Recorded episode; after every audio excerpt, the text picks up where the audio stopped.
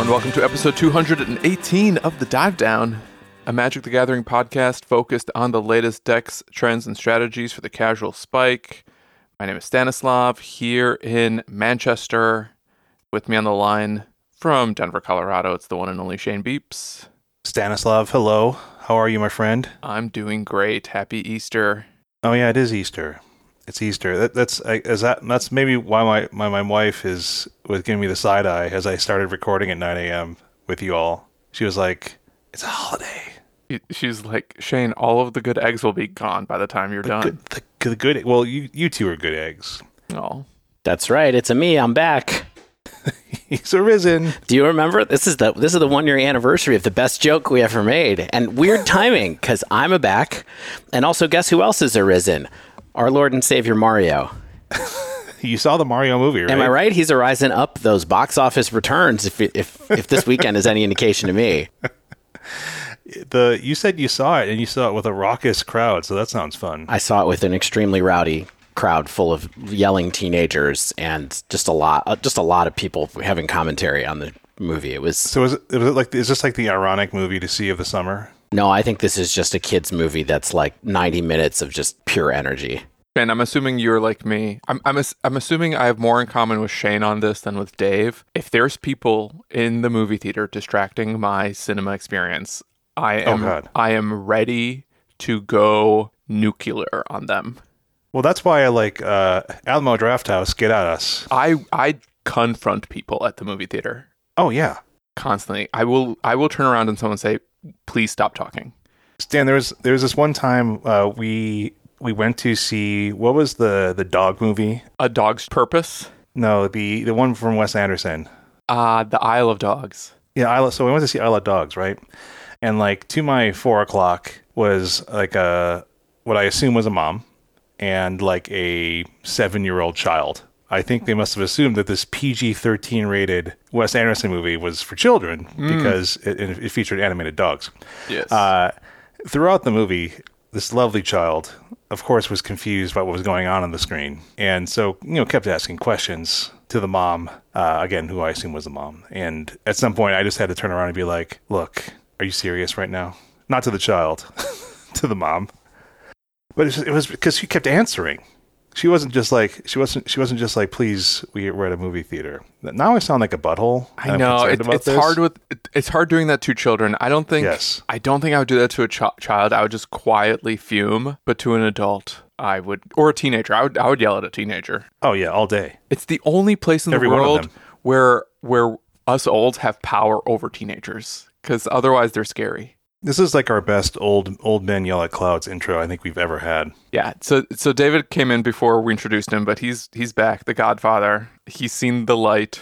I'm working on it. I'm in my new recording area, which is of questionable choice where it is, but uh, it's more comfortable. And uh, but my kids really want to play Switch in the next room, and so they're arguing. So Oh no. we were picking them up on mic. Uh-oh. It's all right. Well, it is a Mario themed intro. It is perfect for them. But what are we doing this week?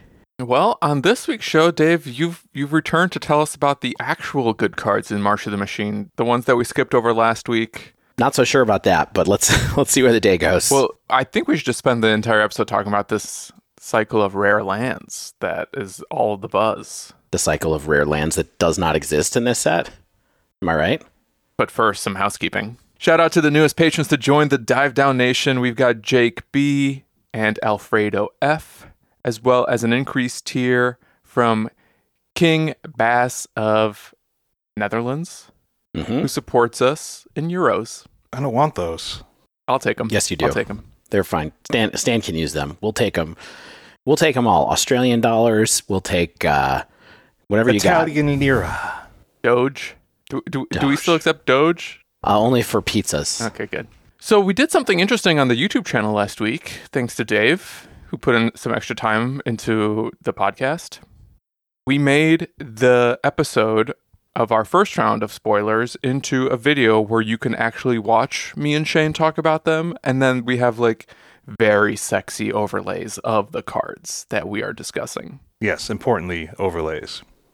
Yeah, and we're gonna give it another try this week with this art, with the three of us, with the card art this time. So if you're listening to this on Spotify or iTunes or wherever you listen to podcasts now, and you want to see the cards, go check us out on YouTube. Give us a follow on YouTube. We're giving YouTube a little bit of a shot here, see if we can bring some more uh, listeners over to there. So go check it out if you want to. Uh, can't guarantee we're gonna do it forever, but we're gonna give it a try because I find it intellectually engaging to see how easy it is to uh, see how easy we can make it to make a video. Maybe it's not for every episode. Maybe some episodes will have the exactly. videos, other episodes will just have the standard art over sound, as we've done historically. But Exactly right. who knows what the future holds? I certainly don't. But I can tell you that you can support the show on Patreon. Over at patreon.com slash the dive down. You can also support us by buying stuff. More stuff to buy, always. There's always more stuff to buy over at thedivedown.com.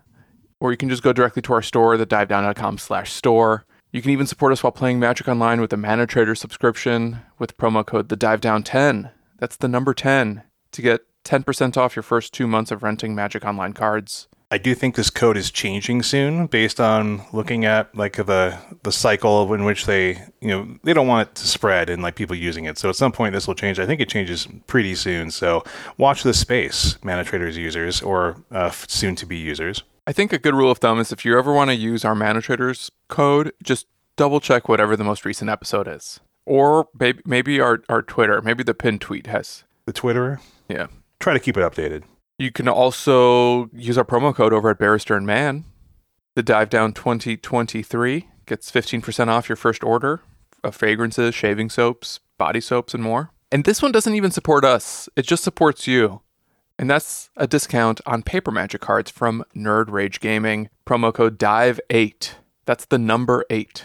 the number eight. Let's go back to Barrister Mann real quick for one second. So, Will and the team, thanks to you all, has asked to sign up for one more month of hanging out with us right now. So, we will continue to talk to you about beautiful, amazing fragrances that uh, we are trying out from Will and the team at Barrister and Mann going into spring. So, thank you for your support. If you haven't checked out that code, please check it out. And with that in mind, are we diving right into cards from here? Anybody else have any bits, any any Easter things they want to talk about? Stan, you're having some pudding later, I heard. No. No, but nothing here is as, is, is Not really as it pudding. seems. I've, I've learned.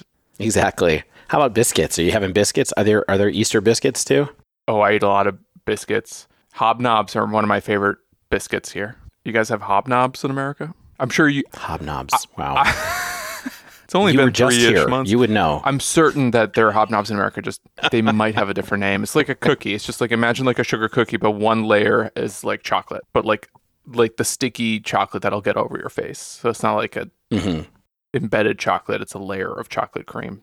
Really tasty stuff. But yeah, the Brits they do Easter weekend very intensely. It's it's a little bit like Memorial Day weekend in America, where it's like the first like spring holiday where everyone goes out, but it's a four day weekend. It's a like Friday and Monday are bank holidays by law or decree. I don't know which is which. By writ of the Church of England. So I- I'm I was doing some research in the background, more importantly about hobnobs, and this is the most British sounding biscuit. It's it's by Mc, McVitie's Hobnobs Dark Chalk, not dark chocolate, dark chalk. My chalky chips, Yeah, just they like to say chalky. They're really good. McVitie's. Yeah, love love. I love Easter now. I used to think Easter was boring being a Jewish person in America because all of my non-Jewish friends were like busy, but the English people they just like go out and and party. All the grocery stores are closed, but everything else is open. It's nice. Beautiful day. Perfect. Beautiful day. You don't want to talk about some cards, by the way? All right, let's get into it. Dun dun dun dun dun. Actually, here, check this out. Oh my gosh. And here we are, week two of March of the Machine. Spoilers. Dave's cards. Dave's cards coming up now. The first thing we're going to start No, with not like is this. two blue cards. Dave's got a new toy.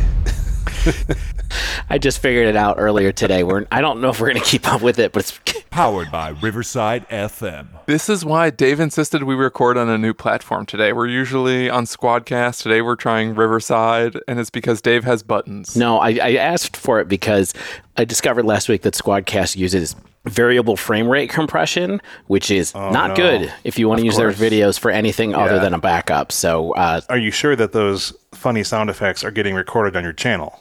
No, it's fine. We'll cut this out if they're not. they threw that one in there for us too.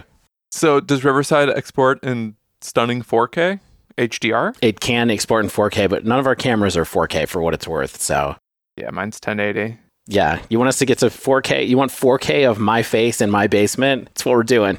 Yeah, every pore, every beer hair, every pore beer beard hair. All right, let's talk about cards from March of the Machine. So, It's exhausting to read. guys, I got to tell you, Tell me. I've seen a lot of talk on Twitter about this set. Really? I mean, So I- just mostly people are like, "These cards are awesome," and I looked That's through the whole job. spoiler, and I would I don't want to give people a bummer at the beginning of the episode like this. Yes, that is your job, but I was a little bit like.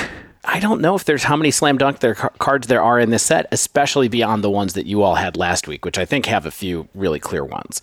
We can talk about that later if we want. So, I'm just going to talk about cards that I thought were cool. Hopefully, you guys will do the same. Do cards have to be slam dunks to be good? No, I just mean clearly playable. Like there's a lot of things that I think are cool, but I don't really know if they're on rates or if they have homes in modern or pioneer, you know. You think all the cards I've ever liked and talked about were playable? No, not all of them, but I do Few of them. I'm just even. saying I didn't see a lot of standouts in this set where I was like, "Yes, you know, Yeah. this is definitely going to change something in modern." But we'll see. I mean, for what it's worth, I, I generally agree. But I think the thing that I found a little unique about this set in particular, as we start talking about it, is that although there weren't many cards that like jumped out to me as I have to have four of these ASAP, I saw a lot of cool parts and pieces of cards where like the text on the card was interesting, even if the whole design wasn't as like pushed as perhaps I'd like. But there's just things, little details that seemed unique enough that got me thinking and curious. Yeah, the art was really good, but everything else was terrible. I love that part. That's not it. Yeah, I don't know about that. All right, so here's where I want to start. And I'm going to start with something super boring, but that was interesting to me. We'll see what you all think about these cards. It's actually two cards I want to talk about because they have a combination of words that I have infrequently seen before. And I think straight up, maybe we've never seen this before. The two cards are Meeting of the Minds and Transcendent Message. Oh, it's like an episode of the Dive Down. Yeah, that's right. Uh, That's us coming together to share our transcendent message with everyone. We're reaching out to you across the plains. Meeting the Minds is three generic and a blue. It's an instant. It has convoke and it says draw two cards. And then transcendent message is X generic, blue, blue, blue, blue, instant has convoke and says draw X cards. So I did a little Scryfall search. There's not really anything that has convoke that fits exactly just like convoke draw cards, especially at instant speed that I saw. There are some that kind of let you get card advantage, but this is kind of new. I think it part of it is because we haven't had convoke in blue a ton in the past, uh, which is also interesting about the mechanic. But the mo- one that's clearly the most interesting to me, honestly, is Meeting of the Minds, though, which is just the four mana, you know, use Convoke to draw two cards at instant speed. This just seems like home for me in a couple of different places. In Modern, I actually think that there's a chance that this could be. Is this going to be better than maybe than Thoughtcast, or maybe you're going to play ten casts in that deck? I mean, I don't think it's better than Thought Monitor because Monitor comes with a body, but this being able to basically pay off the same way as you are in Affinity, draw two cards at instant speed instead of at sorcery speed for one less mana value. I think there's a possibility that this could go in that kind of build. I also, of course, think that this could go in everybody's deck that they want it to be good, which is Young Pyromancer, Blue Red Spells, Third Path Iconoclast, garbage, essentially, you know, just because it's instant speed. Yeah, Dave, when you compare it to Thoughtcast, I don't dislike this as much as I do on its on its face. Like, I mean, Convoke stuff has always been surprisingly fair, right? Because typically the the floor is not great if you're not already having creatures on the board. And if you're already having creatures on the board, it sort of just lends itself into sometimes a win more situation, right? Like that's what I think transcendent message is. Is like that's that's just win more. Like if you're doing that, like you know, holy moly, you're already probably pretty far ahead if you're drawing anything worthwhile. Meeting of the minds is, I think, like like you said, Thoughtcast. Thoughtcast has affinity for artifacts. If you don't have artifacts out, then it's a you know it's a five mana card. This sorcery card. So the floor on this is just four, and it's an instant. And if your deck's doing at all what it's doing, which is what Thoughtcast is designed around, then Meeting of the Minds might be somewhat better, or maybe like more on average, like maybe better, or at least similar. Yeah. I agree that meeting the minds actually is a little bit more realistic as well because I think part of what makes convoke such a powerful ability on the convoke spells that make the cut, Chord of Calling for instance, is that you can tap colored creatures for the colored picks, pips of the convoke spell.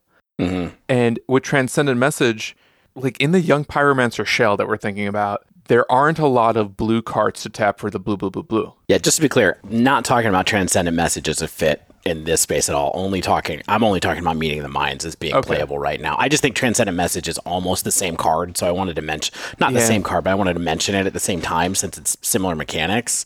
But Yeah. I, I transcendent message for what it's worth, you know, it's stroke of genius with convoke, and I think this is like, are we doing some kind of wild combo with this? Because we already have pull from tomorrow, which is X blue blue, draw X cards, and then discard one card. So I, I don't know if if there's anything going on here unless you're really trying to do some kind of combo. I can't imagine where you're either, you know, trying to draw your whole deck or, or something like that. But um, I, I think the comet is much better than the rare in this case. Okay, Dave, you've convinced me. Blue draw cards can be good. Yeah, instant speed blue jar cards that can cost zero mana can be good. I mean, I, I'm not going to say this is an instant staple, like I said about of one mind back in the day, unfortunately. Right. But um, you know, I think it's a card that could be a good tool. Keep rolling with Dave cards because you weren't on last week. Let's get some catch up. Okay, I'm going to save the one that I think we're going to have the most lively discussion about for a minute. I just wanted to talk about Arch- Archangel Elspeth for a second because it's a huge thematic spoiler card for the set. I just wanted to talk about it for a minute because I'm trying to figure out if it's good or not. So Archangel Archangel Elspeth, two generic white white, legendary planeswalker Elspeth, plus one, create a one one soldier white soldier token with lifelink, minus two, put put two plus one plus one counters on target creature. It becomes an angel in addition to its other types and gains flying. Minus six, return all non land permanent cards with mana value three or less from your graveyard to the battlefield. Loyalty four. I, is this card good? what do you what do you guys think about this card? I mean, I think this card is worse than like Elspeth Knight Errant to me, but you know the kind of the, one of the original like four mana like good. That was a modern planeswalker at some point. I don't even think Elspeth was good even when I started playing modern, like in 2015. So I don't. Elspeth Knight Errant? yeah. No. Uh, yeah. But I think that you know Elspeth Knight Errant is also not legal in Pioneer, and I don't know if that means that this is then good. I think it's like like I don't know like I think you mentioned uh you know Wandering Emperor right? So it's like I don't Yeah. I don't know this is anywhere near even Wandering Emperor status. Like I guess where do you see this fitting in and like what kind of like play patterns do you see besides the very obvious The- ones? Yeah. I mean, the only thing I thought was that maybe, I mean, one thing that I thought was interesting was that when you do the minus six, it brings back all permanents that you have that are less than a certain mana value three. from the graveyard to the battlefield. So, like, is there some kind of reanimation strategy, or, or are you pu- pulling back all your baubles from the graveyard that you've cast to, like, in some kind of weird, you know, using colorless as like a you know as a card advantage thing i don't know it's just weird that they made a card that saves everybody in the story and then Yeah. it's kind of like it's just fine like i think it's kind of fine i mean minus two to put two plus one plus one counters on target creature and then have it fly is a pretty good upgrade but knight errant does that as a plus right Basically, yeah. yeah so i don't know maybe this card is just not good stan do you have any thoughts about this I think she nailed it with the Wandering Emperor comparison. In a control shell, that just seems like more on plan in general as both a reactive spell that can present a clock. Yeah. I also just think that this is a planeswalker for a different era. You know what I mean? Like, and that I- other era is called standard Yeah, maybe, maybe. I yeah, I just don't see. I I, I looked past this one because I just didn't see the obvious application of like what's a deck that would both want to work up to that ultimate that can also play a planeswalker. Yep. Yep. Totally agree. Yeah, it's unfortunate, especially since the art is sweet. Actually, on this one, I'm like, that is a great, cool Elspeth Angel picture, but nope. nope, nope, nope. I mean, maybe, right, how about look, another maybe, maybe it'll make the cut. We'll we'll find out. I just it just the the comparison to old Elspeth and and and the Wandering Emperor specifically, I think, kind of like are problematic. outmodes it. Yep. How about something weirder that I just think is cool and that also is a blue card with Convoke? And that is Zephyr Singer, which is two generic blue blue creature, siren pirate, Convoke, flying vigilance, 3 4. And then the text is when Zephyr Singer enters the battlefield, put a flying counter on each creature that convoked it. Hmm.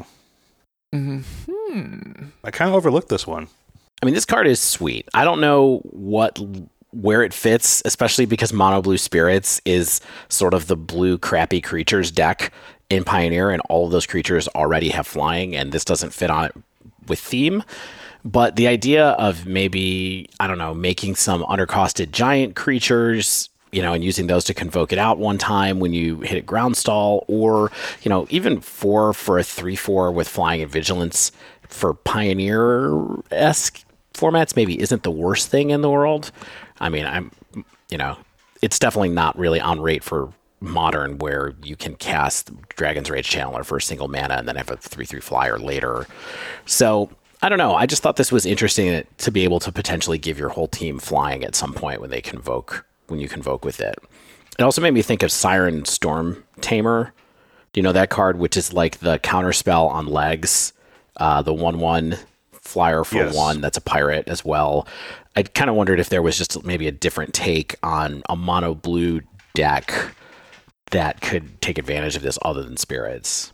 Yeah, that's the question, right? Is like this is kind of more in the potentially sort of winning more like thing where it's like I already Yeah. have creatures and then I'm going to use them to cast a, a better creature so like it's actually on rate. Like even in Pioneer, right? Like is, this is like a 2.5 mana card, right? Like 3 4 Right. flying vigilance. So like if you're paying even 3, I feel like you're moderately overpaying. If you're paying 3 and then you give like a, you know, ground pounder flying, like let's say this goes in like even a you know, this would be really hard mana, like some kind of Simic deck, like Simic Stompy was a thing in early days of Pioneer because you had Oko.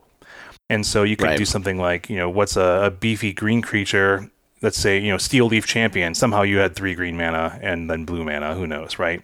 But then, uh, you know, you have a flying five four that can, that can't that can't be blocked by probably most spirits on the other side of the battlefield. So that's pretty sweet. But again, that's living the dream. Yeah. Yeah, I don't know. It's super vanilla, but it, I just thought it was a cool card. I like that it has flying and vigilance. Wow. Me too. I've always been attracted to cards with flying and vigilance. Serra, Yeah, Dave's like just- Serra Angel. Yeah. It's a nice. Hey, I did just talk about Elspeth as a Serra Angel, and now I'm talking about a card that is Serra Angel, kind of. And there's a there's a uh, there's a battle I want to talk about later that flips into a Serra Angel. We can talk about that too. not really. We're not going to talk about All that. the one. Serra Angels. Give me mono mono standard Serra Angel deck. Spoilers, I did find some cool battles. There's so many of them. Not not so many cool ones. There's so many battles. You have to find the cool ones. Oh right.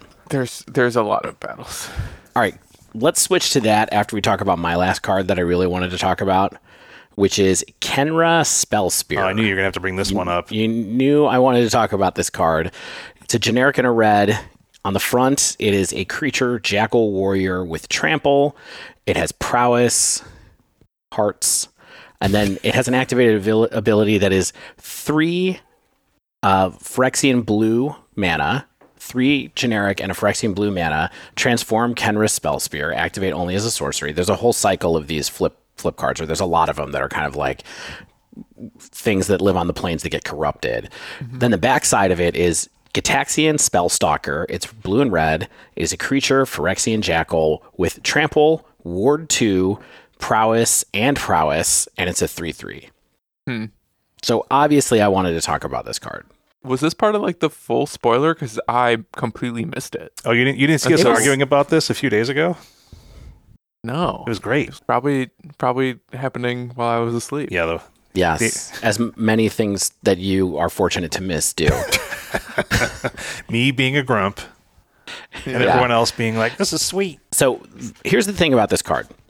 This is Good. the only card in Scryfall that has prowess and trample. And I think that's the, The I only think that's one. the only reason that this card is probably still decent because the front side is pretty good because it has prowess and trample. If if the backside was the only thing that had trample, I would not be talking about this card because we have seen so many Ophi cards that do nothing that are two twos for two or two ones for two in the prowess deck that have prowess, but they don't really do anything else. I'm looking at you, Abbot of Keral Keep. I'm looking at you, Blood like Heartfire such and such. You know, I'm looking emulator? at you. Is it the Bloodfire emulator? Or Bloodfire emulator. Yeah, like there's so many two drops that people try in these prowess decks. You know, Sprite Dragon is a good card. Stormwing Entity was a card that I had a lot of fun with for a long time. Third Path Iconoclast, if you want to go a different way with how the deck works, you can do that as well. Um, that's kind of like I don't know if this card stands out enough to get over the long history of mediocre two drops that end up in prowess, but the fact that it has extra evasion on top of it has two toughness off the off the bat i think is also a little bit helpful um, when you think about it in a modern context it makes it a little slightly slightly more attractive um, because you can play it with two mana and not necessarily uh, feel like you're going to get destroyed by Wrenn and six if you play spell spell uh, sprite dragon. So there there are some credentials with this card uh, and then the backside is sort of like something that you can do with your mana when you run out of cards because you do run out of cards in prowess and so ha- being able to upgrade a creature and then attack in can be pretty helpful. Not only is it something to do with your mana but i think this makes it like a pretty good late game draw. Yes you know, if you're thinking about something like prowess and you are on turn five or six and then you draw a soul scar mage that can feel like a like the worst thing to like either get you back into the game or, or even close it out. Whereas I think like this, it comes down and it's a five slash six mana three three ward two. Like yeah, that actually looks kind of okay. And if someone tries to kill it with a lightning bolt, you if you have one spell, if you have Gata- not Gitaxian Probe, if you have Gitaxian Probe, uh, if you have uh, Lava Dart in the graveyard, if you happen to have a Gut Shot in your deck, if you have a Become Immense, you know the card you can save it from that really easily, and then they have to pay three for it, so it's really hard for their removal spell. So it's really hard for them to fire off another spell necessarily to try to do the two spells in a turn thing. So I I don't know, like I will definitely try this card in prowess. I don't know if it fits with what prowess is in modern right now, in particular, which is that kind of like we're going to fill up the graveyard, then we're going to bolt you to death yeah. by by abusing underworld breach. Maybe this is something that has a little bit of, of power in um, Pioneer and the blue red prowess deck that keeps coming and going in Pioneer too, but but doesn't the trample make the breach for value turns better? Yeah. Because sure. sometimes you, you, you have to breach for value to just like rebuild your hand or kind of reconstruct some sort of plan. And now the trample can actually help convert that into damage in a way that like other prowess cards like can sometimes ideally they convert cantrips into damage, but like sometimes they get blocked by just like chump blockers and tokens. Yeah, yeah, exactly. And that's why you want like that's why you wanted Stormwing Entity or why you mm-hmm. wanted, you know, Sprite Dragon in your deck so you can fly over. But, you know, Stormwing Entity's setup cost is pretty high and the payoff isn't as much as it used to be given that there's a lot of removal that kills it these days, no problem. Unholy Heat, Leyline Binding, all those kind of things. So you know, even though those this card dies to those things as well, the ward two makes it a little harder if you manage to flip it. But also, it's just a two mana investment. Then it's not two mana and a card that you had to play or like you had to contort your deck to do it. And then, like you said, Sprite Dragon. Like I said, Sprite Dragon. You know, I go back and forth on Sprite Dragon. Sometimes I think it's amazing. Sometimes I'm kind of like, this is Sprite just Dragon fine. Rules. Like the yeah, best dragon. I don't know. Certainly the cheapest. But maybe this is the card that I feel like has the best chance of being something out of all the things that I've mentioned today. I, I don't know. Meeting the mind seems pretty good too. But anyway, those are the cards that s- jumped out to me right away. And then I have a list of some other combo y type cards that we can talk about later on. Perfect. Why wait? Because I don't want to talk anymore. Oh, okay. Okay. I, I, found a I found a cool battle. Can we, can we talk about cool battle? Yeah. Yes. Invasion of Gobakhan. I have never heard of this plane. Do you know what plane this is from, Dave? It's fake. I don't. I think it's one of the ones that's never been mentioned oh. before until now. There's a bunch that have never been mentioned until the this so set. The Return to so. Gobakhan set. I didn't miss it or something like that. Okay. Yeah, I, we're gonna go to Gobakhan. We're gonna go Bakan very shortly. All right. This is this is a one and a white battle siege. When it ETBs, look at target opponent's hand. You may exile a non-land card from it for as long as that card remains exiled. The, its owner may play it. A spell cast this way costs two generic Mordecast, and its defense is three. When you flip this, it is Light Shield Array. It's an enchantment. At the beginning of your end step, put a plus one plus one counter on each creature that attack this turn. You can also sacrifice it to give creatures you control hexproof and indestructible until end of turn. Isn't this good? This is good, right? It's two mana. You get to interact with your opponent's hand. It has three defense. Uh, the flip snowballs incredibly quickly and gives you protection for your creatures. If you want to sacrifice it, doesn't cost anything to sacrifice. Uh, it seems pretty good. I guess my, my only real real question is like, is the front side worth it when it's not on a body? Like, you know what I mean? Like, you're not you don't get Apollo out of it. That's also like what a three two flyer or something like that. And I believe that also taxes the spell by three more, not two more, or is it two more? Anyway, I think this is like I see this as maybe sideboard, like because you don't want to really put this in your aggressive creature deck probably, or like your disruptive aggressive creature deck like mono white humans. But I think the ability to snowball and the ability to give your creatures hexproof and indestructible on the flip is likely worth it. For what it's worth, Elite Spellbinder costs two more. makes someone cost two more. Yeah, the Elite Spellbinder comparison is interesting here. I feel like this has that similar like effect of like hand disruption in white that creates attacks, but I think it goes into different decks because spellbinder is a creature that flies, so it's like more of a threat. And the front side, I think, being a protection spell, and the backside being a protection spell because of the sacrifice ability specifically, just sort of makes me wonder if this is like a combo tool in like some I don't know, like devoted company stuff. I don't know. Yeah, I mean, it's but- like what white combos can we think of? It's devoted. Yeah, yeah. yeah. Yeah, I just think it's I think it's good value. I think it's just cheap enough to get you the white based hand interaction and then like you can flip it pretty darn easily probably and then you snowball incredibly quickly that you don't require a lot of creatures to win with. So I think that like I don't think that opposing control decks are going to want to see this. Yeah, so, so flipping it easily is, I think, I think is sort of the open question because on the one hand, like the effect it has, I think we agree is not something you want to put into like humans or mono white humans or like a deck full of creatures because you want like Not main I, I assume you want more gas. Yeah, yeah, yeah. Maybe this is a sideboard card. Part of me almost wonders if it's defense three because like this card is designed to be in decks that are running other non-creature spells or the creatures aren't supposed to be attackers. So it has to be easier to flip with like like one elite spellbinder, for instance, or or something else Sure. that can just get in there with like a single swing to flip it over so that now you have like this added protection. I mean, I, th- I think it's designed just to be efficient, right? I think it's designed to see play, is what I think this is designed to do. And so, like, I mean, I think that you're you- you're onto something there too, which is like you don't have to have a tremendously huge board to flip it, but then it rewards you for taking the time to do so by allowing you to to snowball quickly. Yeah, maybe they took a look at the amount because Elite Spellbinder is not getting like a huge amount of play.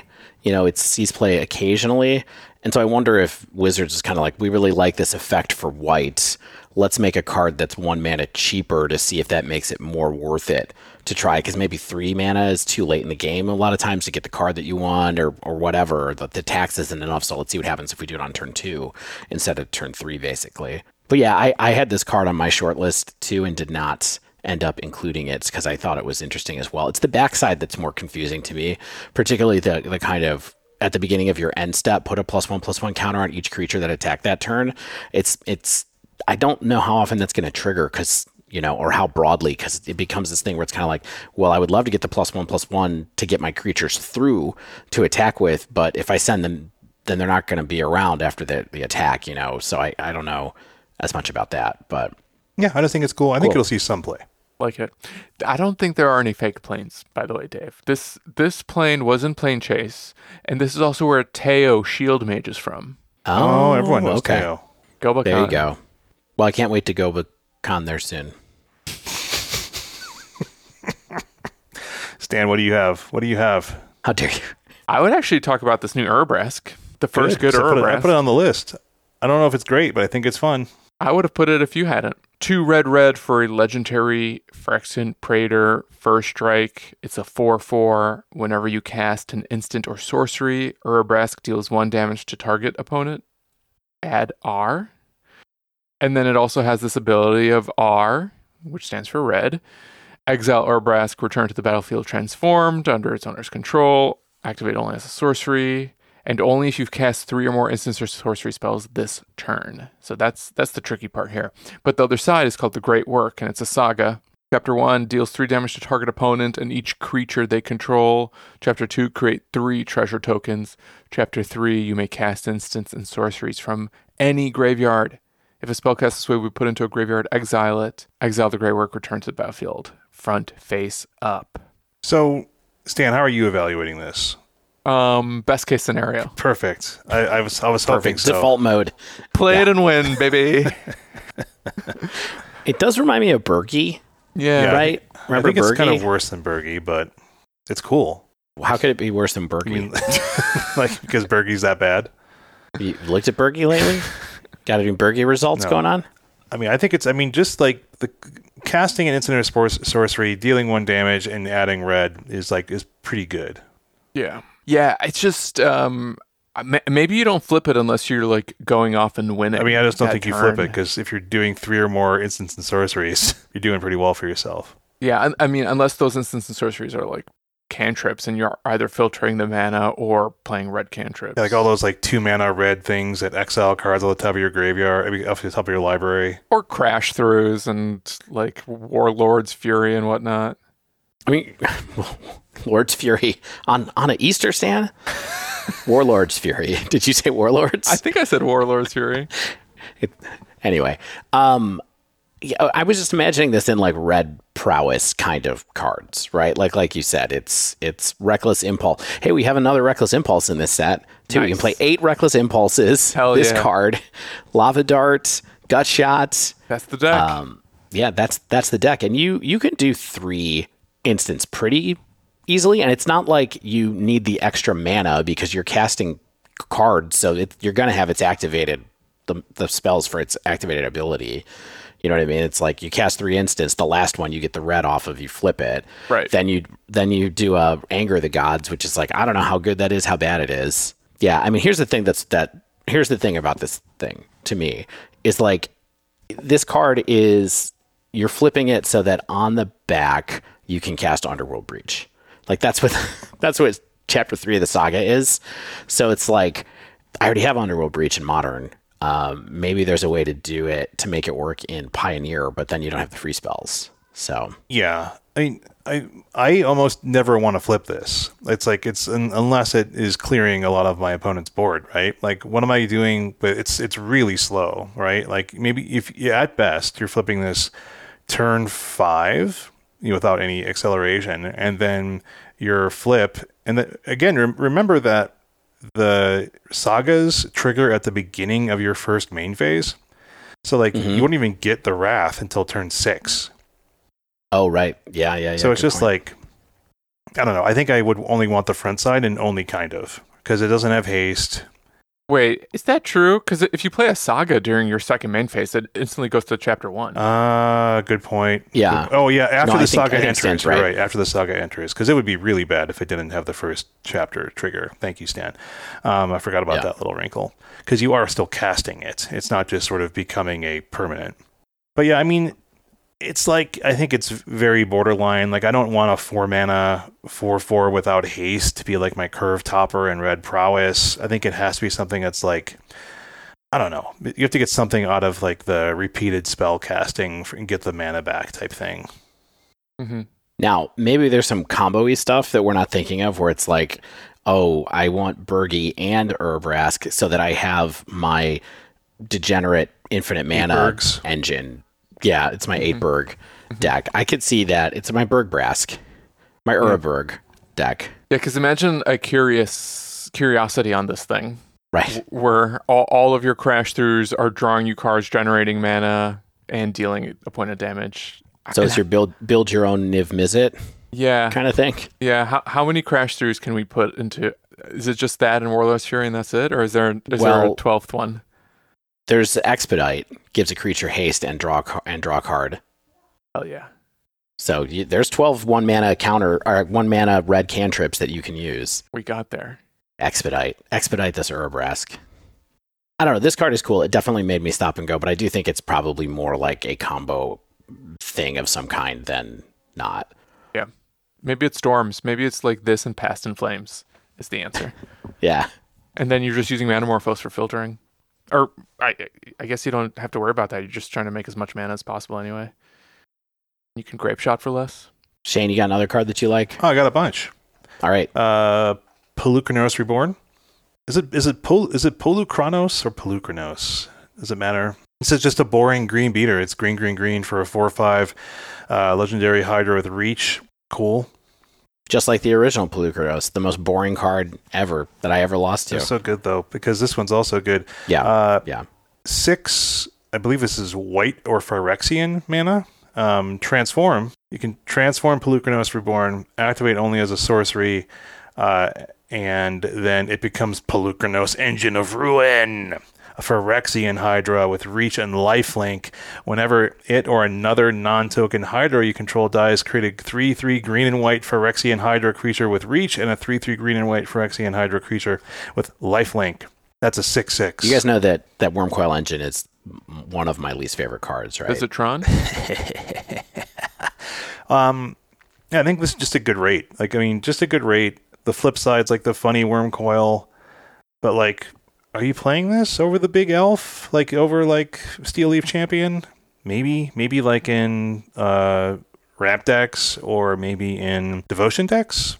Yeah, because you can flip it pretty easily. And but I don't know. I think it's just this is just hey, this will see play because it's a reasonably costed green beater with upside. I could see this being sort of a sideboard tool for a devotion. Well, you don't have a lot of sideboard in devotion because it's a Karn board, but you know, imagine imagine a meta where there is a red aggressive deck, and you're like, oh, I'd rather have this than because of the life link than Old Growth Troll. Although even against a red aggressive deck, Old Growth Troll is extremely good too. So I, I don't know, but I can I kind of see it more like a meta tool like that where this allows an Ophi green deck to hang on because of the life link, basically. Yeah, it's like it's a fine card on a that's a good rate, but I mean that's kind of creatures in general in Magic anymore. So like that's not even that special to say, especially like triple green. Well, I was thinking about original Polukranos when we were talking here, and wasn't wasn't that uh, too generic green green for a five five? I think it was a four four four or five five, but the, you you pay, you got the monstrosity is what Right. you paid for Palooka. Right, but I just mean that card was really good back then just because of the rate, and now I don't think that that kind of thing makes yeah, as much five sense five anymore. for four. Yeah. know. So, I don't know. Card's cool. I, I like the callback to Polukranos uh, for the third time. You know, now that we're seeing a third Polukranos, and maybe we'll never see Polu- Polukranos again uh, after this. But I do think that this card could end up. Are we sad that Polukranos is completed? I mean, I did love playing Polukranos in uh, standard. In the arms of an angel, fly away from here.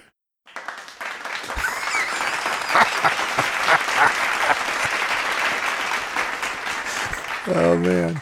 So anyway, I mean, I've got more, but I mean, I feel like I've been. There's a lot of Shane cards. Dan, do you have anything from last week we didn't talk about that you wanted to get to? Oh yeah.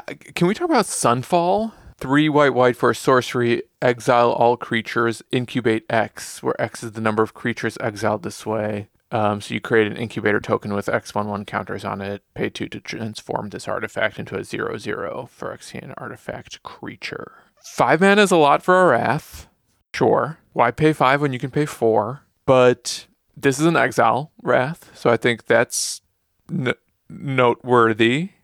It exiles. Okay. Okay. And it leaves behind a creature. And usually when you have wraths that leave behind creatures, it's always like each opponent picks one thing and then you get you hope your one thing is bigger than their one thing. Um I think the exile clause is probably more important than leaving behind a creature, but you could potentially just like have a huge creature left over and then play one for one with anything else that your opponents cast and then your thing either like beats them on board or we'll just always have a clear board to to swing into. so there's only a couple of other cards that have text like this on them that are just white for what it's worth. So there's Final Judgment from Betrayers of Kamigawa, I think. This is a Kamigawa that has the little like ninja star as it, and that is a four uh, white white. And then there's Farewell from you know, there's farewell, which we all know well, and that costs one more mana, and that says exile all, all, artifacts, all creatures, all enchantments, or all graveyards, and so you're able to do as many of those modes as you want for one more mana. I do think that the leave behind a creature thing is always pretty interesting because it becomes a little bit like Cataclysm, where you're like, okay, if I can get ahead, get a creature, come back, like be able to hold it down, then I can attack after the wrath. It's interesting it's tough to build a whole plan around it, but it's a nice thing to be able to have as a control deck where you get a win con immediately after a wrath. Yeah, when I originally read this, I forgot that incubate X doesn't mean create X number of incubate tokens. It means create a. It's like basically making like you know an, amass army. You know, it's like a mass right. four or something like that. And mm-hmm, mm-hmm. I don't like putting all my eggs into one basket in that same way. But I do see the potential here because you know it's five is pretty reasonable for an exiling sweeper. And then, like you said, Stan, is like, you know, you do get the ability to just immediately swing back with something, you know, maybe it's like a 4 4 or like, or a 5 5, and then, you know, you're pretty good. Oh, I guess here's a question. Because it, when you transform it, does it have haste? Because you control, but you didn't control that thing. So it's not, you can't just flip it the next turn and swing with it, right? You have to own it the turn, like. At the start of the turn. Yeah. Well, wait a second. Wait a second though. When you it flip... says transform this artifact. So like is that is that Phyrexian artifact creature the same thing? I'm gonna try to check really quickly while we're here. But I we when so, you flip Awoken Horror, that attacks right That's away. right. That's right. Because it doesn't leave the battlefield. A, a, transformed entity. I think you can swing with it. Yeah. I think it would be pretty bad if you couldn't swing with it. So yeah, right. let's go. right. Let's... You can't swing with it the turn that you sunfall, but you can do it the next turn. Yes. Yeah. Yeah. Yeah. So anyway, I think I think it has potential. Dave, I, I appreciate you bringing up farewell. Um, I overlooked that card, and that is a card that sees play. Like I have faced farewell, and I don't play standard. So yeah, it's it's a good card, especially for the top end for a control deck to be able to have like a, a reset button for whatever they need. But this is a little faster, and you get a win con off of it. Hmm. Maybe you're good. Can I can I mention another one that we haven't talked about yet? That's fun. This is a fun card. This is the one that everyone's like, "Wow, that's fun."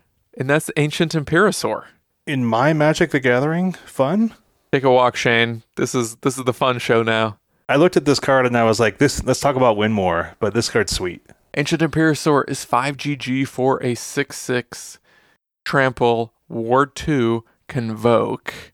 Mm. Oh, what's this? More text?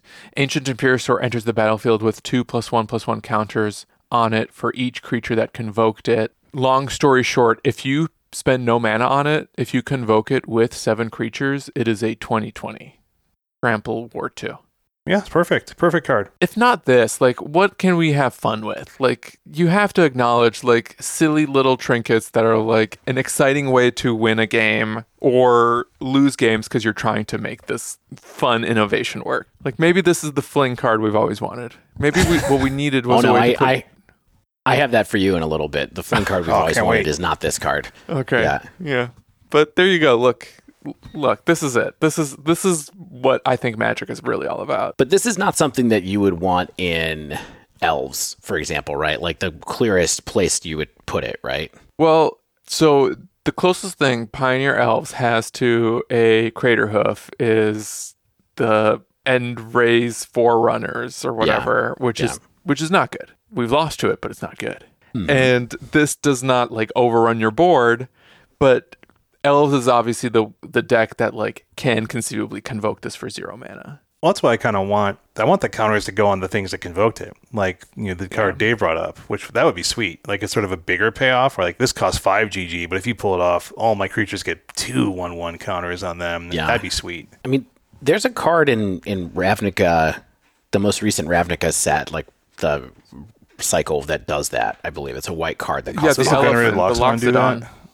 Yeah. Not yeah.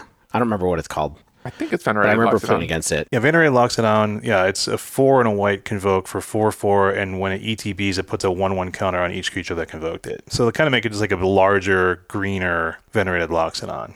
Larger, greener, reverse one, right? Well, I mean, I'm saying that's what I would want it to be, and it's not even that. So it's kind of like eggs in one basket thing here. Yeah, mm-hmm. but it does have ward two. Yeah. I mean, Ward two, Ward two is kind of a pain, especially when you're playing a, if you're playing a format where your terror is two, and all of a sudden you have to pay four for it, and you're a little behind on mana or something like that. So I don't know. It's a cool card. I, lo- I love it, Stan. I hope it I hope it gets used as something. Yeah, I think it, I think if it gets used for something, that's a good thing. Like these Yeah. are the cards we want to be successful because they're so silly and innocent. That's what we want. Silly innocence. And look, hey, to your point, to your four mana terror point, like you're spending four mana to kill one thing. They theoretically have seven other things still around that you have to worry about too. All right, after all those cards, y'all, I need a quick grooming break for myself. So let's head on into the ad break and we'll be right back.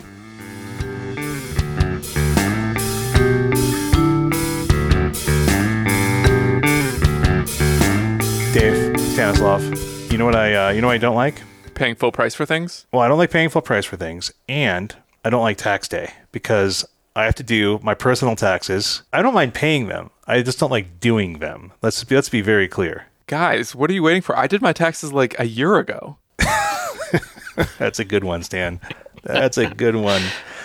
What do you think? You move away and you don't have to pay taxes anymore? That's not how that works. Citizen working abroad. It's not how that works. Yeah, I really need uh, one of these days. I need to know how this works for you, Stanislav. But first off, Stan, I know what you're where you're going for because Barrister Mann does have a few products on sale. Yes. And there are ones that I really want to buy, including the Atomic Holiday Aftershave Splash. I love Atomic Holiday. I think it's an amazing scent. It reminds me of some, one of the, like a one of my favorite out of production uh, colognes, uh, and called M7 Fresh. And I'm definitely going to buy it because it's the closest I'm going to get for a while for 7.49 for a big bottle of aftershave aftershave splash. So that's dope. It's such a good deal. You are saving $12.50 American. Yeah, and Maryland aftershave splash for for half price, and that's a good smell too. Those are really nice. These bottles are huge. These bottles are huge. Unless they, you're they shaving will last day, you forever. they're going to last you a while. Yeah. Just keep in mind, this sale ends Friday. This show comes out So, Thursday. so you do have to buy it right away. if you want to do that, go now and check out barristerman.com. And I'm going to be buying one of each, so you might run out of stock. But the uh, also the reason I brought up tax day is right around April on April 18th. So you get to celebrate paying your taxes as late as possible. Hopefully, you get the releases of some eau de toilettes of bay rum, cool, spice, and wave. Oh, a waves eau de toilette. I am definitely purchasing that as well. This is hype. Yeah, these are very nice. I have been enjoying the Just Right for a Tuesday, which unfortunately is sold out right now. But I also have the romance. getting restocked on romance Tuesday. in- uh, Oh, on it's April, restocked on April- Tuesday. I mean, excuse me, on April 18th. Sorry, I missed that that was on the list. I'm just looking at the page right now. Um, yeah, but I enjoyed that one quite a bit. And also Romance in Middlesex County. Both of these are nice, light, romantic, springy scents for you. Yeah, very cool. So I'm looking forward to that for sure. I mean, that's like in like 10 days. So I'm, I can just pick that stuff up as soon as possible. Yeah. And if you want to pick this stuff up for 15% off your first order, if you have not gone into the world of Barrister and Mann, uh, use the code the dive down 2023 for 15% off that order. That's Will, our buddy over at Barrister and Mann. Know that you uh, heard about them on the dive down and helps keep our relationship with him going and helps keep this awesome small business going as well. So thanks for checking that out. And if you uh, have already purchased from Barrister and Mann, maybe some of your favorites are coming back on April 18th and then into May. There's more products coming out that we'll talk about later. So go check them out.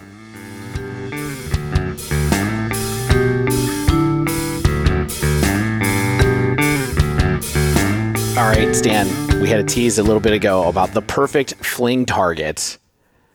And I think we might have discovered it as well as an interesting new way to fling in this set. Mm-hmm. So I have three cards, three or four cards I would love to talk about quickly in a an area of our Word doc that I called weird combo stuff. Are you ready for weird combo stuff thanks to March of Machine? Yes. Here's the first one Voldaren Thrillseeker. This is two generic and a red for a creature, vampire warrior with backup two. We haven't talked about backup much yet. I don't feel like we have, but this is a mechanic that when this creature enters the battlefield, put two plus one plus one counters on a target creature. If it's another creature from this one, it gains the following ability until the end of the turn.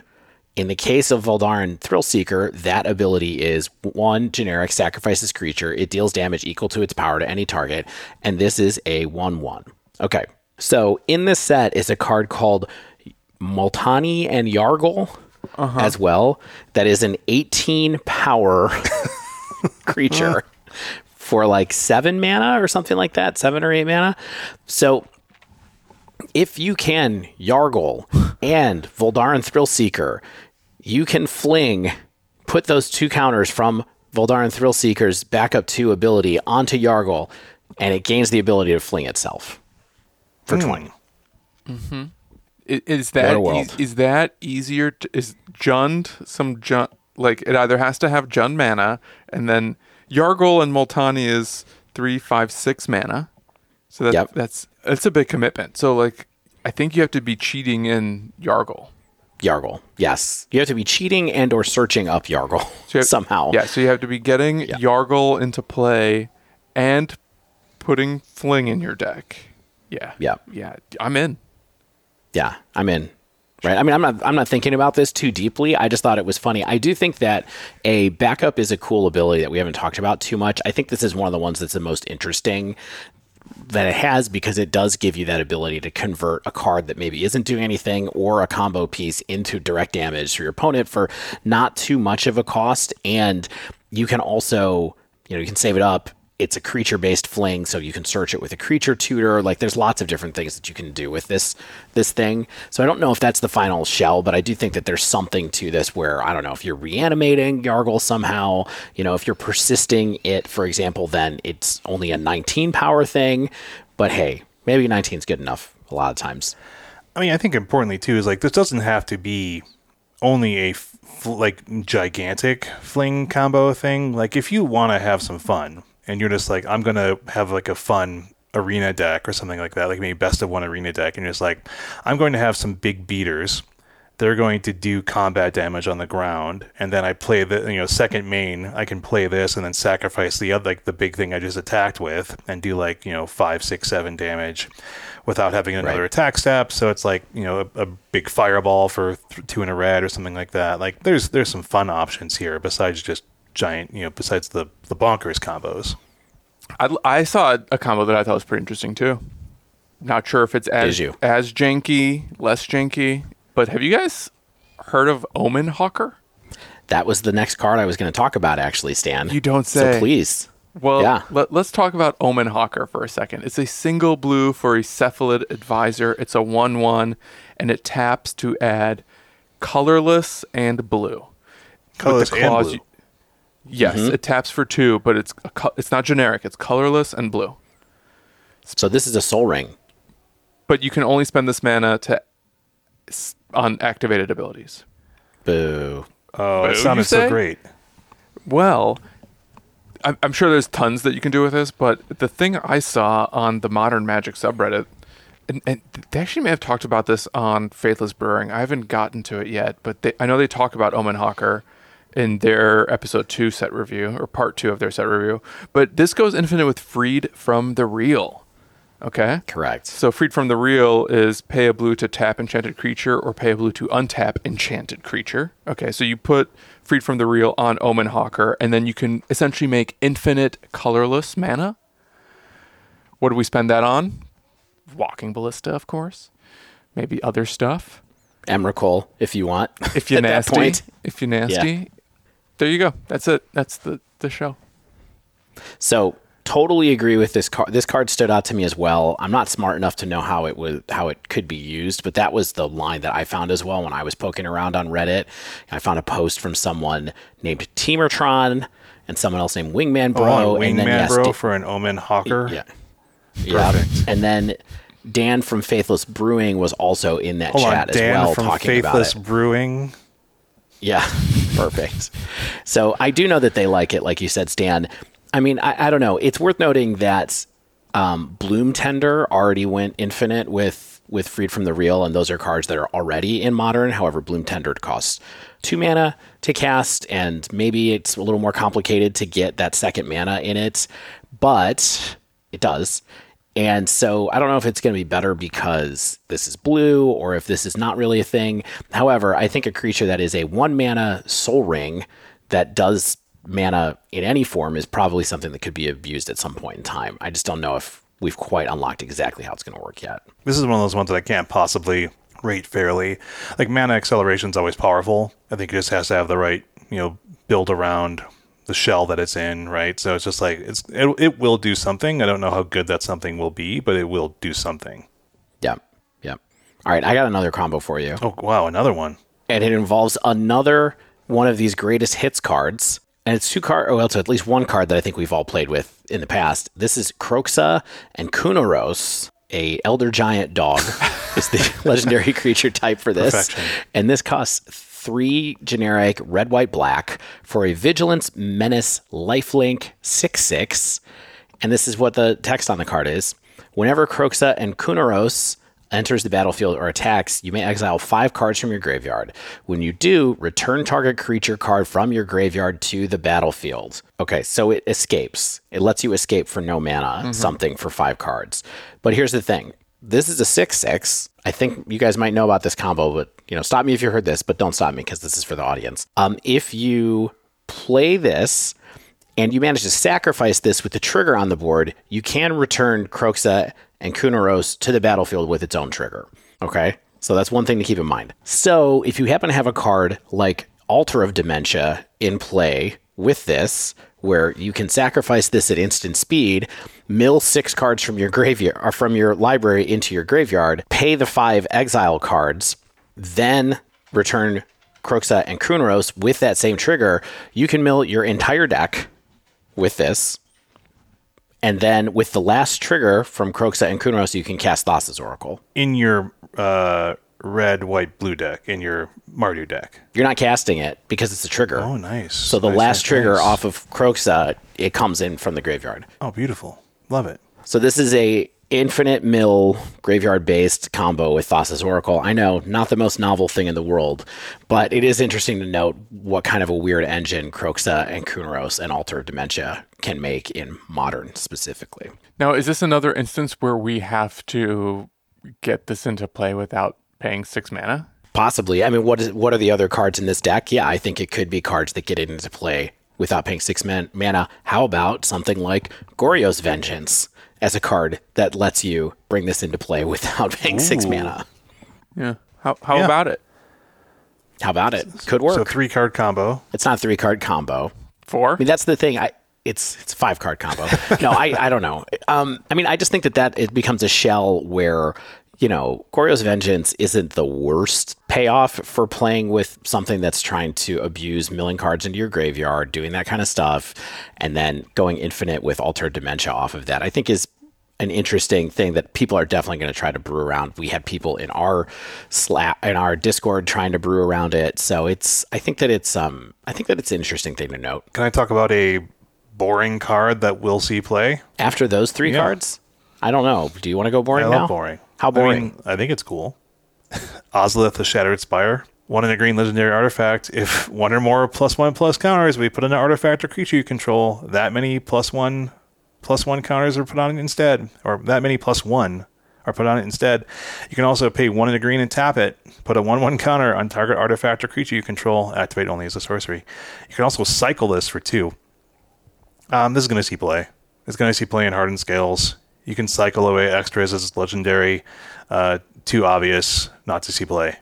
I agree. I mean, I did say, see some people who like to play card and s- scales saying that there's too many two drops in that deck. So trying to figure out exactly how the deck is constructed with these, how many you actually have in the deck versus how many hardened scales, I think is part of it. But yes, I think that idea is too popular to people to not have some people try it out for sure. Yeah, it will do something. It will do something in scales e decks. Uh, boring, but cool. I mean, this is a really a lot of text on a card. Yeah. You can cycle it. You can, it has an activated ability. It has a passive abil- ability. It's an artifact. Like there's a lot going on here. And hardened scales is only creatures, right?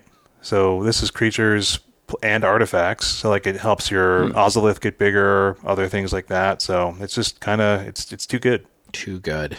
Now, are, are we sad that the Ozolith has been shattered? Are, are we sad the Ozolith is completed? I'm I'm not really feeling it for these cards. I gotta say, like it's it's fine. Let's Vorth, kill some Vorso, characters. Vorthos Dave, we always call him. Has no heart. Get rid of Heliod. Get rid of Jace. Get rid of Nahiri. I don't care. Get rid of all of them. Oh My God, Let's keep it going. Dave. Keep the churn up. Remodels a basement, ready to just clean house. Well, you know it. You know how it is. All right. Uh, what uh, what's your? Why don't we talk for real quick about what cards you think are maybe the best at this point? Do you want to throw out like one or two cards Surge, that Surge you of like Salvation. from our spoilers? I do think Surge of Salvation might be the best card. Wish I had prepared for this question. Yeah. Surge of Salvation. I think it's pretty clearly the the, the best card. Let's let's let's rephrase this. That might be the card that is the easiest to use and the clearest that will be used from the set. For Yes. me. I don't know if it's the best, but it certainly seems like the biggest lock. Yeah, I think for say. modern and pioneer for both our formats. For me, Okay, what is what is this card? We, we need to that's the it's define Surge it. of Salvation. It's the, it's the one mana white protection spell that you know makes your stuff indestructible from black and red, and then also gives everything hexproof or something like that. Yeah, so it protects you against fury, protects your creature, or f- protects you from grief, protects your creatures from fury, for example. Force of vigor. yeah, and for that too. Mm-hmm. So it's just I think it's just it's too good. V good. What do you like, Dave? I, that was my slam dunk. I think other than that, the card I'm most excited to play is probably the Khenra, which I don't think is good. It's just the one you're most Like- excited to play. I mean that's that's fair. That's the one I'm the most it is excited it is a play. game, Dave, as I like to remind us from time to time. We should have fun. I think you're really dare reminding you. yourself there, Shane. Yeah. Stanislav, how about you? What's your number one pick for a card you want to play with? Card I want to play with. Card I want to play with. Card you want You to know what? Yeah, play with. yeah, yeah. Okay, okay, okay. No, no. If we're framing it that way, I think the card I want to play with is Kari Zev and Baral. That's the card I want to play with. Sick. Yeah. The card that I think might be best, maybe it might be like Wrenn and Realmbreaker, maybe. That's the other one that I was just thinking of too. Is that that might that's pretty high up on a list of potential to be extremely good, good casting cost. I didn't get to talk about it last week, so I'm not going to repeat what you guys all said. But that's a good card. I just keep thinking like, where's it actually going to go though? I mean, I do think it's good too, and it's like, what's what's going to play it? I don't know. But that's the fun. That's the fun mystery, isn't it? Stanislav, can I can I ask you? After a week of sitting with Halo Forager, just dreaming about Halo Forager every day, do you think it's going to I do. see? You think it's going to see some play? Is it going to tempt you to go back to four color rhinos, or do you think it's just more of like a living end type card? What do you mean go back to four color rhino? I never took apart four color rhino, son. What, you said both of them. You have you have a you have a Temur and a four color living independently of one another. No, I I just kept four color sleeved up, and I was playing Temur online, but um, I haven't played modern in a, while, so I just kept In my- paper, yeah. four color sleeved up. I Yeah. reverted my Temur, my four color back into Temur, and I got I got some new car. You know, you, I showed you. I got some of those new the the Infinity shocks because I only had to get one of them. That's looking good. I was just checking really quick because there was some talk on Twitter over the weekend that, or earlier in the weekend, that this card actually doesn't work when it's zero. And so I was just checking the comprehensive like release notes right now. So I thought that was the question whether or not it does, but I I don't know if we got a definitive answer from. It says if the card has X in its mana. Co- oh, no. Yeah, there isn't a, a definitive answer up here yet. I saw people asking about it on Twitter. Yeah. I guess we'll see. I think I s- I saw it that thread reads like it would work if it's zero. Yeah, Yeah. yeah. So Shane, to answer your question, I I just I kind of think it's probably better in Living End or against Living End personally. But listen, who needs to be convinced less than me to play new cards in Rhinos? I- I think also playing Rhinos right now is a scary proposition because like it's top three most popular decks in the format. So it is it is an uphill battle against like the hate pieces, but it's good against hate, and that's why we love it, huh? Yeah, that's the thing. I mean, good decks can beat hate. Yeah. I'm pretty interested in Bloodfeather Phoenix still, for what it's worth. I think that card is sweet. Yeah. You, did you like our discussion, or did we miss anything about it? No, I, I I didn't feel like there was much more to cover about it. I just think it's a card that could potentially be good. I love that it's two mana. I thought that was really interesting. So, um, yeah, I like that card as well. Wh- what did you think about my my thoughts regarding pairing that with Fable of the Mirror Breaker as like using Fable as a build around to make great certain graveyard cards better? Yeah, well, I mean, I, I obviously when I'm not on the show and you say that I'm smart, I love that. So I'm gonna I'm gonna come into this discussion like that. Uh, no, I, I I liked it as thinking about a, a payoff with it. Okay, well there we go, vindicated. Yeah, I mean, I think looking for ways to take advantage, like, I don't know if you really have to look for ways to take advantage of Fable.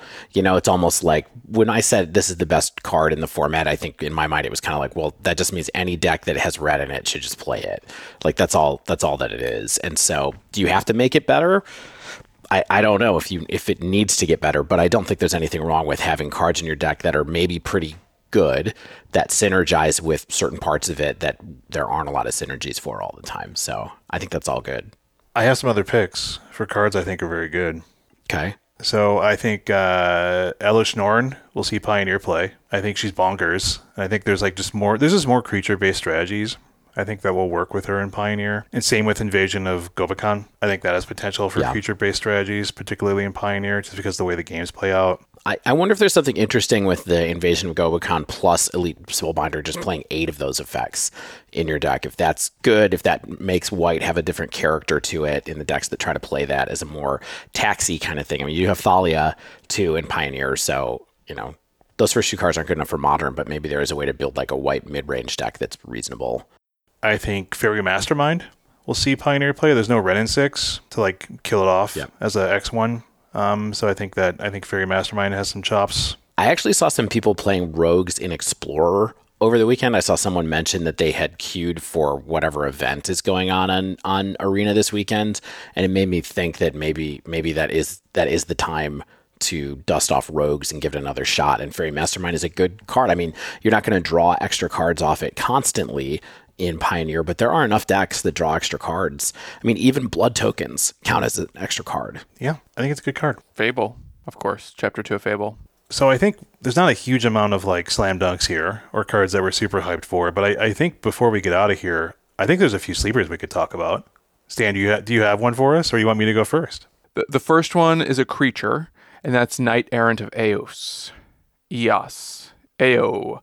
Uh, four and a white for a 4 4 convoke. When it enters the battlefield, look at the top six of your library. You may reveal up to two creatures with mana value X or less from among them, where X is the number of creatures that convoked Knight Errant of Eos. Put the revealed cards into your hand and shuffle. I think this could be a cool. It's, a human knight, so I think this could be a, a nice upgrade for maybe humans and pioneer, uh, may, maybe humans elsewhere. But I, I just think like this is a good convoke creature for creature strategies because it just keeps you going with more creatures. Yeah, I think the floor is pretty low, ceiling's high. Cool card. That's how I like to live. My my ideal architecture. The the only other one I'll mention that I hope we speak to as briefly as this one is Moment of Truth. One in a blue for an instant. Look at the top three of your library. Put one in your hand, one in your graveyard, one on the bottom. So you like anticipate? How do you feel about anticipate, Stan? What's the difference between that and anticipate? Not much. So anticipate is look at the top three, one in your hand, and the rest on the bottom. This being an instant speed way to put a card in your graveyard that also draws cards. So you're looking at three, so that's a decent amount of selection, and it puts one into your graveyard. I think the fact that this is putting cards into your graveyard, an extra card than anticipate, I think is why this one kind of caught my eye. Mm. Fuel for Delve, put Phoenixes in there, maybe something else, a, a, a, a new Phoenix perhaps that is coming out in this set. I don't know. I totally missed that this has one in your graveyard as it. I thought it was one on top, one on bottom. One in your graveyard is pretty interesting. I mean, it's like a two mana. What's the C card? The one mana. You know what I'm talking about. Consider. Consider. Like it's like a two mana consider, which you know. Do we need extra considers? Maybe. I mean, some of these decks might like it over some of the two mana spells that they run. Is this better than, for example? Well, I'm sure it's not as good as. Um, it might be better than strategic planning. I'm sure it's not as good as Chart a Course Yeah. but inter- interesting card. The very, very unnecessarily specific application that only I thought about was the old blue red Pioneer control deck that used expressive iteration until that was banned and would play like Treasure Cruise, Days Undoing, and Narset. And then the loss of expressive iteration kind of killed that deck. This maybe can bridge that gap again so that you can have like a good card to put into your graveyard, spell to trigger thing in the ice. I don't know. I just want to live. Love it. Shane, what's your sleeper? Uh, well, just a fast one. Stan, you put this on the list, but I think it's good enough to see play. It's Phyrexian Censor. Two and a white yeah. Phyrexian Wizard for a 3 3. Each player can't cast more than one non Phyrexian spell each turn, and non Phyrexian creatures ETB tapped. So, you know, it's very clearly kind of an Archon of Emeria, your Phyrexia and Taxes style deck. Um, Archon's a 2 3 flyer. Each player can't cast more than one spell each turn, and non basic lands your opponents control ETB tapped. This makes all non Phyrexian creatures ETB tapped. There could be a time when that's like sort of more of a one sided thing against your opponent than yourself. I don't know. I mean, there's definitely some applications here. So that's pretty cool. Yep. Love that card. I didn't know where it would go, so I Yeah. did not mention it. But here's my real sleeper Thalia and the Gitrog monster. One Abzan, so Abzan and a white, so Siege Rhino. Uh, 4 4. First strike, Death Touch. You may play an additional land on each of your turns. Creatures and non basic lands your opponents control ETB tapped. Whenever Thalia and the Gitrog monster attack, sacrifice a creature or land, then draw a card. Um, Not optional. That Yes. last thing. this might be better than people are giving it credit for. This might be, I mean, I'm not going to call it Sheoldred level. This could be, uh, like, this could be a bonkers four mana card in Abzan colors. So I actually think people are sort of respecting it if you look at the pre-sale prices on this card. I mean, what, it's like 12 bucks? 14 for the regular, 20 for the full art. Yeah, 14 for, I mean, $14 Mythic is not disrespecting it. But I think Yeah. that, I think this could be like a, you know, 35 $40 card, potentially. I could be Ah, wrong. man. Whew. That last sentence is serious, though, Shane. Which one? The one about the money? No, the one about the one about d- having to sacrifice a land Yeah. or or creature whenever you attack with it, because you cannot attack with it without attack without sacrificing. Yeah, I mean, it survives every. I mean, it just like always survives combat. Correct. That's the big thing about it. Well, you just sack sack lands, Dave. Like you're drawing Well, then you- lands, you, are need, playing I need those to extra cast my spells. Yeah, yeah. That that's the problem is you do need them to cast your spells, and you don't get to you you know you, you can manage it, but I it's a it's a real cost though. But the card is interesting. Devin and I talked about it. I just think if this is the top of your curve at four mana, like maybe you can start sacking every fifth and sixth land that you play. Right. Yeah, it's totally true. I mean, okay, I don't think it's like Sheoldred level, but I do think it is like I think it might be better than fourteen dollars. The real thing is like, do we have an Abzan mid range deck that is really going to play this? And who knows? All right, can I give you a weird sleeper as our last card? Please Let's do. talk about the card that's going to be bad, but I think is interesting. Zimone and Dina, black, green, blue for a 3 4. Human Dryad. Whenever you draw your second card each turn, target opponent loses two life and you gain two life. So it's got a Sheoldred trigger on it, kind of. And then it says sacrifice another creature, draw a card. You may put a land card from from your hand onto the battlefield tapped. If you control eight or more lands, repeat this process once. So I was just like, wow, a three four for three that rewards drawing extra cards the same and doubles up on your Sheoldred triggers if you have a Sheoldred in play. Sure, it's a legendary, but maybe you can start doing four damage when you start drawing cards to people. And then also you get to do this weird thing where you draw two cards later. Yeah, I, lo- I mean, I looked at this card as well, and I thought it was pretty cool. Like it has, you know, that's that's powerful. Whenever you draw your second card, you do it. You know, the two, the four life delta, pretty st- pretty strong. Yeah. And certainly worse than Sheoldred or whatever, but being able to play it in a deck with Sheoldred's not the worst thing in the world. I like But it. But anyway, I think it's cool. Let's get out of here. yep. Well, this was fun. I'm. I think I'm actually going to go to the pre-release for this set. So maybe next week, uh, if if I'm on, I can like share some early reactions to just like playing with the game pieces. Yeah, I will say the limited environment looks fun. This looks like Yes. a fun limited environment. I very much agree with that. Look, if you're if you're going to pre-release in Manchester, please tell me where, and so we can talk. I'm I'm dying to talk to humans. Not us two humans. Yeah, that don't need to that aren't just talking to me for my brilliant marketing strategy Exactly. or because I know where the diapers are. Okay. Good up, boys, friends. That wraps up this week's show. If you haven't yet, make sure you subscribe to our podcast so you get the latest episodes as soon as they come out. And if you use Apple Podcasts, please leave us a rating and review. If you'd like to submit a question to the podcast or just reach out in general, you can tweet us at the dive down, all one word, or email the dive down at gmail.com. If you'd like to support the show, you can join our Patreon at patreon.com slash the dive down. Also check out our store at thedivedown.com slash store. Shout out to Mana Traders for sponsoring the dive down. Sign up for Mana Traders using promo code the dive down 10.